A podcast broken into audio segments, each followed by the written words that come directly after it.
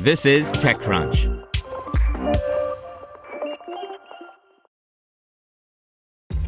This episode is brought to you by ShipStation.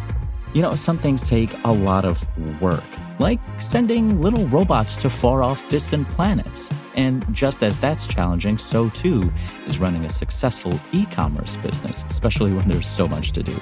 So I want to introduce you all to ShipStation. Now, I love using ShipStation because of its easy to use dashboard, which makes managing orders and printing labels a breeze and super smooth. Oh, and the customer service is just out of this world. It's exactly what you need to help grow your business. Sign up for your free 60-day trial at shipstation.com slash technews. That's shipstation.com slash technews. This is TechCrunch.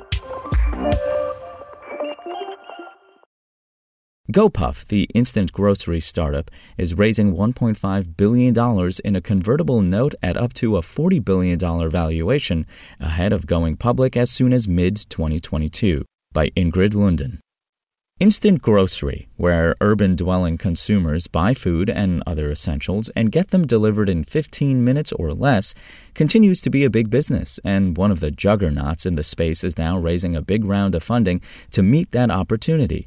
GoPuff is in the process of raising $1.5 billion with a valuation of up to $40 billion.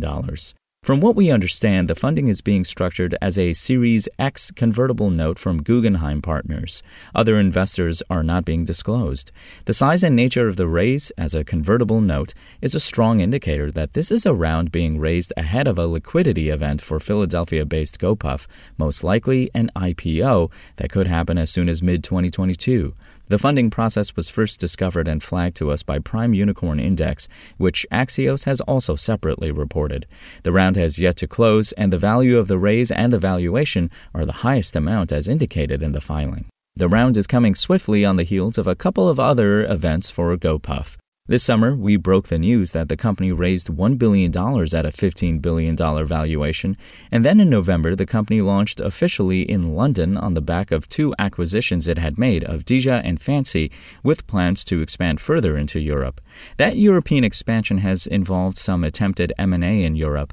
We've confirmed with sources on both sides of the deal that GoPuff had made an offer to acquire Flink out of Germany, another instant grocery player. That deal didn't happen, not yet at least because of differences of opinion on valuation and a general appetite for getting acquired, according to sources. But it, and now this big funding round, both underscore GoPuff's intentions and attentions. Flink, incidentally, had also been approached by Amazon and is now being backed by DoorDash, which underscores just how much big competition GoPuff has here. But on the other hand, there are so many strong instant grocery players in Europe that there will continue to be a number of options for it and others. Spoken Layer.